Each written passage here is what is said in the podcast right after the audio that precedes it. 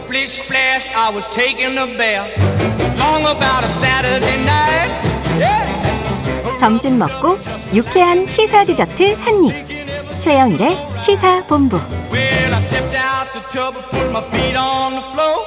I wrapped the towel around me and I opened the door. And then a splish splash, I jumped in 네, 시사본부 매일 이 시간 청취자분들께 드리는 깜짝 간식 선물이 있습니다.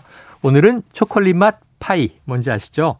자, 코너 들이시면서 문자로 의견 주시는 청취자분들에게 저희가 쏠 거고요. 짧은 문자 50원, 긴 문자 100원. 자, 샵 9730으로 의견 많이 보내주시기 바랍니다. 원래 금요일 마지막 코너는 스포츠 본부였습니다. 그런데 정현호 PD 카타르로 월드컵을 이제 취재하기 위해서 출장을 떠났고요. 어, 오늘은 저희가 문화본부 코너를 마련했습니다. 주말에 보시면 좋을 만한 따끈따끈한 영화, 또 집에서 보실 수 있는 OTT 컨텐츠, 어, 화제의 컨텐츠 이런 걸 좀 소개해 드리는 시간을 가져보려고 합니다. 한국일보의 라지애기 영화 전문 기자 스튜디오에 나와 계십니다. 어서 오세요. 네, 안녕하세요. 아유, 너무 이런 문화 코너를 기다렸어요. 근데 이제 가을이 다 가기 전에 한번 하게 되네요. 자, 주말에 볼 만한 영화, 또 OTT 드라마 소개해 주신다고 이제 모셨는데, 코로나 때문에 영화관 가는 분이 줄었다가 올해 좀 다시 늘었다고 들었습니다. OTT는 뭐 워낙 일상화돼서 보시더라고요. 네, 네. 이 주말 시간 사정에 따라 좀 골라볼 수 있는 거죠? 네, 그렇죠. 네, 제가 오늘은 한국 영화 한 편과 네. OTT 드라마 한 편을 각각 아, 소개해 그래요? 드리려고 합니다. 예. 네, 영화는 27일 개봉한 자백이고 네. 드라마는 티빙에서 최근 공개한 미국 작품 도쿄 바이스입니다. 네네네. 네, 예. 자백은 예고편 등을 통해 접하신 분들이 많을 듯 하고요. 음. 그러나 이제 도쿄 바이스는 대중에게 좀 상대적으로 덜 알려진 드라마입니다. 네. 자, 자백은 예고편으로 접하시는 분들 많고, 뭐 27일 개봉이니까 바로 이제 최근인데 예매율이 꽤 높다고 그러더라고요. 네, 어제 박스오피스 1위를 1위. 차지했습니다. 네. 자백과 뭐가 경합을 벌이고 있는 거예요? 한국 영화 리멤버가 이제 아, 1, 2위를, 리멤버. 예, 1, 2위를 이제 예. 겨루고 있죠. 자, 새로 개봉한 영화가 꽤 많을 것 같고요. OTT 컨텐츠는 더 많을 것 같은데 이 두 작품을 고르신 이유가 있겠죠? 네. 아, 일단 두 작품이 완성도가 빼앗는 데다가 아, 예. 재미도 또 만만치 않습니다. 네네. 네, 지나치게 또 자극적인 소재는 또 아니고요. 네. 하나는 스릴러이고 또 하나는 번제물입니다. 네. 이제 둘 다 따끈한 신작이라서 주말에 즐기기에 나쁘지 않은 작품이라 생각을 해서 이제 추천을 드리려고 합니다. 네. 자, 리멤버는 이상민 씨가 네. 굉장히 노역으로 씨. 예. 열연을 하시는 것 같더라고요. 네. 근데 지금 오늘 골라오신 자백은 네. 배우 김윤진 씨, 또 소지섭 씨가 주연이라고 합니다. 자, 유명 배우인 두 분이 나온다고 해서 뭐 한참 전부터 기대가 많이 됐었죠? 네. 예. 어, 김윤진, 소지섭 씨가 이야기의 두 축을 이루는 역할을 합니다. 네. 예, 당초 2020년 선보일 예정이었는데 음. 코로나19 때문에 개봉이 계속 미뤄졌어요. 아, 네네. 예, 그래서 이제 오래전부터 이제 대중매체에서 데 왔다 보니까 아마 좀 더 친숙하실 겁니다. 네. 자, 이게 구체적으로 자백 그러니까 이게 뭐 법정 드라마인가 수사물인가 궁금한데 네. 저 요즘에 스포일러에 대해서 좀 민감하니까 네. 그래도 이게 어떤 내용인지 좀 살짝 네. 소개해 주시죠. 네. 남자 주인공은 소지섭 씨가 연기하는 유민호라는 인물입니다. 네. 어, 재벌가 사이인데 살인 사건에 연루가 됩니다. 어. 내연녀와 단둘이 호텔방에 있다가 이 내연녀 여자가 살해됩니다. 어허. 어, 유민호는 이제 기절했다가 깨어나는데요. 네. 경찰은 유민호를 살인범으로 지목을 합니다. 그렇겠네요. 예, 아무래도 어, 아무도 방을 들어왔다가 나간 흔적이 또 없기 때문에 음. 아, 그런데 또 유민호는 무죄를 주장을 합니다. 네. 아, 그는 불륜, 불륜 사실을 폭로하겠다라는 협박을 받고서 호텔을 찾았다가 개안의 습격을 받았다고 네. 그렇게 주장을 합니다. 근데 유민호가 이제 보석으로 이제 일단 풀려나고요. 음. 그 다음에 승률 100%를 자랑하는 변호사 양신혜를 자기의 변호사로 선임을 합니다. 네. 그, 그런데 이제 양신혜 변호사가 서민되자마자 옛담 별장에 있는 유민호를 만나러 옵니다. 네. 이제 이 대목부터 이제 이야기가 본격적으로 궤도에 오르게 되고요. 그런데 변호사 양신혜가 좀 과격하다 싶게 공격적으로 어, 유민호한테 이렇게 여러 가지 질문 하하, 던집니다. 이게 묘합니다. 네. 일단 처음에 발단은 다 얘기를 해주셨어요. 네. 살인 사건이 벌어졌고 범인으로 지목받고 있고 하지만 나는 억울하다. 그래서 이제 좀 실력 좋은 변호사를 이제 수임을 해서 네, 날좀 변호해 주시오 하는데 변호사는 이 의뢰인에게 공격적이다. 네. 야, 근데 공격적이라는 표현은 어떤 점이 공격적인 거예요? 일단 논리는 이런 겁니다. 저 자기한테 숨기는 게 하나라도 있으면 안 된다. 아, 그러니까 자기가 아무리 유능한 변호사라고 해도 네네네. 뭔가를 숨기면 어. 이길 수 없다. 진실만을 예, 얘기한다. 자기한테는 진실만을 이야기해라. 당신이 범인이라면 범인이라고 얘기해라. 네, 그렇죠. 그래서 이제 처음에 유민호가 좀 완강하게 좀 거부하니까 네네. 유민호 자신이 몰랐던 일을 딱 제시를 하면서 어, 그래요. 어, 자기가 이런 정보도 알고 있는데 네. 당신이 이런 것들까지도 다 풀어놓지 않는다라면 네. 당신을 어떻게 내가 변호할 수 있겠는가 어. 이런 식으로 이제 압박을 하는 거죠. 음흠. 그런데도 이제 유민호는 이제 조금씩 말을 좀 하면서도 불구하고 뭔가를 계속 숨기고 있는 듯한 어. 그래요? 런 모습입니다. 어. 예, 그런데 이제 어, 양신의 변호사는 정교한 논리와 자기 나름의 명확한 근거를 제시하면서 이제 다시 유민호를 압박하고 예. 그리고 유민호는 거기에 따라서 조금씩 조금씩 진술을 하게 되고 이제 제목 영화 제목 그대로 이제 유민호가 사건과 관련된 모든 것을 네. 양신애가 자백 자백 카드로 만드는 그런 과정들을 음. 보여주는 영화이죠. 야, 그런데 이게 지금 얘기를 들어보니까 어 일반 법정 드라마나 수사물과 좀 다르다. 이 두 팽팽한 축이 의뢰인과 변호사 간의 관계에서 네. 긴장 관계가 이루어지겠구나. 그렇죠. 근데 유민호에게 어떤 또 다른 진실이 있는 건지 네. 정말 무고한데 어떤 제3세력에게 이렇게 희생물이 된 건지 네. 어 이거 되게 궁금하겠다 이런 생각이 드는데요. 네. 유민호가 끝에는 다 털어놓나요? 반전 있나요? 반전? 요즘 영화는 반전이 있어요. 제가 그런 것까지 다 말씀드리면 네, 그럼 안 예, 되지. 이게 예. 좀 어, 일종의 뭐 스포일러라고 하죠. 그렇죠, 그렇죠. 예, 아, 지금도 많이 풀었어요. 네, 자백에는 좀 여러 반전이 있습니다. 작은 반전도 있고 좀 깜짝 놀랄만한 큰 반전도 있습니다. 네. 제가 내용을 다 말씀드릴 수는 없지만 이렇게 또 말씀드릴 수 있을 것 같아요. 음. 이야기 구성이 치밀하고 음, 정교하게 전개가 되기 때문에 네.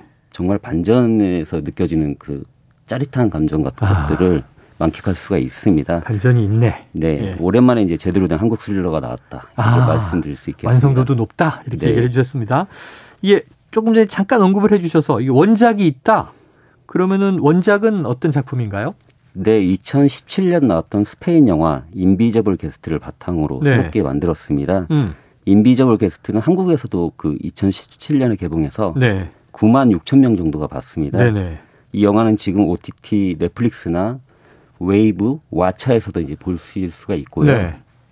국내 개봉 당시 이제 영화 팬들 사이에서 이제 상당히 화제가 됐던 영화입니다. 어, 그래요. 그래서 이제 광해 왕이 된 남자와 신과 함께 시리즈를 만들었던 유명 제작사 네. 리얼라이즈 픽처스가 음. 리메이크 판권을 이제 바- 곧바로 구매해가지고 이제 자백으로 이제 네. 만들었던 거죠.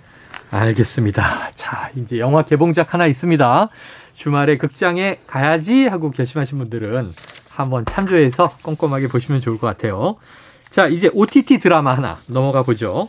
티빙에서 공개된 아까 말씀해 주신 도쿄 바이스 이 작품을 추천하셨는데 어떤 드라마인가요? 네, 올해 4월 미국에서 첫 공개됐던 8부작 드라마입니다. 8부작. 네, 한국에서는 일단 케이블 TV에서 먼저 방송된 다음에 최근 OTT 티빙에서 이제 공개가 됐습니다. 네.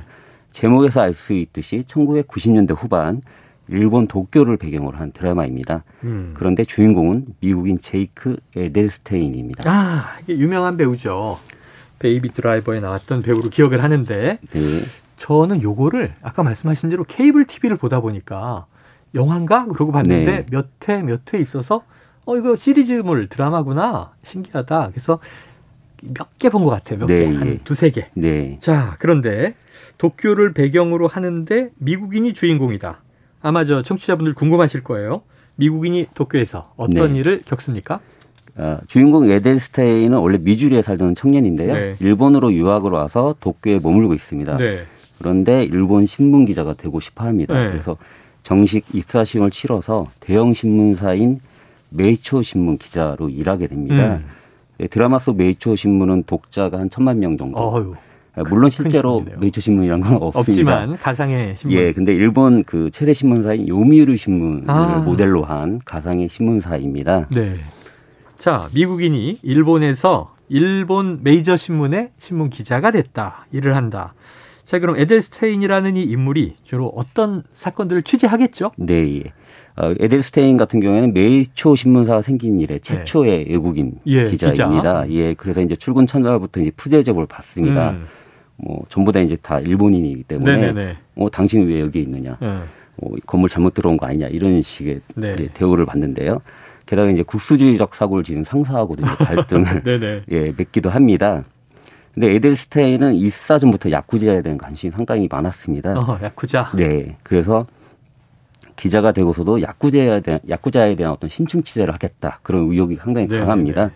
하지만 이제 고압적인 유괴 질서 때문에 발목이 잡히고는 합니다. 네. 자, 그러니까 결국 이제 범죄 세계에 대한 관심. 네, 그렇죠. 일본 사회의 어두운 구석에 관심이 있는데 결국은 야쿠자에 대한 취재를 하게 되겠죠. 네, 어, 두 건의 강력 사건을 취재하다가 음. 야쿠자 조직이 연루돼 있다는 걸 감지를 합니다. 네네. 그래서 이제 선배 여기자와 동료들의 도움을 받아서 틈나는 대로 취재를 하고요. 음. 그런 취재 과정에서 강력반 형사들을 알게 되고 예. 또 야쿠자 단원들과도 교류를 하기도 합니다. 네. 그- 그렇지만 이제 뭐 이게 뭐 여기서 이제 여러 가지 일들이 벌어지는 거죠. 음.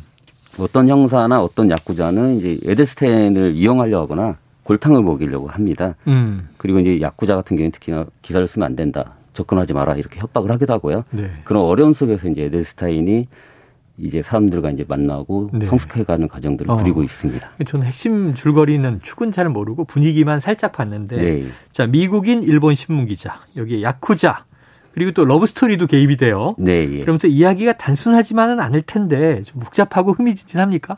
네, 그렇습니다. 어, 드라마는 이제 여러 사람의 시선을 통해 가지고 네. 일본 사회를 들여다보는 재미가 음. 있습니다. 일단 에델스타인이라는 그 미국인이 권위적이고 위압적인 일본 신문사에 들어가서 네. 일본 조직 문화를 이제 체험한다라는 거. 어. 그 에델스타인을 통해서 저희가 일본 조직 문화를 이제 좀 알게 되는 게 있는 네네. 거고요.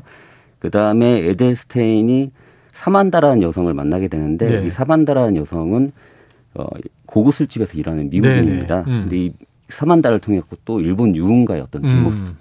일본 뒷골목의 어떤 그런 모습들을 볼 수 있도 볼 수가 있습니다. 예. 자, 일본의 이제 어두운 면, 또 이제 이 뒷골목의 문화들, 네. 깊숙한 곳들을 이제 들어가는데 이게 소재가 독특해서 이게 허구입니까? 실화 바탕이 있습니까? 실화를 바탕으로 했습니다. 아, 실화를? 네, 예. 그 주인공 자체가 제이크 에델스테인인데요. 네. 이 제이크 에델스테인이라는 미국 저널리스트가 어. 정말 요미우리 신문에서 기, 요미우리 신문 기자로 일하면서 겪었던 아. 일을 어 그거를 이제 논픽션, 동명 음. 논픽션, 도쿄 바이스라는 논픽션을 썼는데요. 아. 이 논픽션을 바탕으로 해가지고 드라마가 만들어졌습니다. 야, 기자가 쓴 사실 이야기인데 그 기자 이름은 그대로 따오고 네. 요미우리 신문만 메이초 신문으로 네, 이름을 그렇죠. 바꾸고 실화를 기반으로 해서 갔다. 야, 이거 재밌을 것 같습니다. 한번 쭉 봐야 되는데. 근데 야쿠자 나오고 약간 선정성도 있고 이 가족이 같이 보긴 힘들겠죠? 네, 아무래도 가족이 즐길 만한 드라마 아닌 네. 죠 그렇다고 이제 아주 뭐그 아주 잔인하거나. 높고 그러진 네. 않지만 네네. 일단 19세 이상 시청가로 분류가 돼 있습니다. 아, 19세 이상. 네, 그래서 뭐 주말에 가족들이 네. 오순순 모여서 볼 만한 그런 네. 드라마는. 아이들과 함께 보면 예. 좀 깜짝 놀랄 수 네, 있는. 예. 자, 라 기자님 혼자 보셨겠습니다. 네, 네, 그렇습니다. 알겠습니다.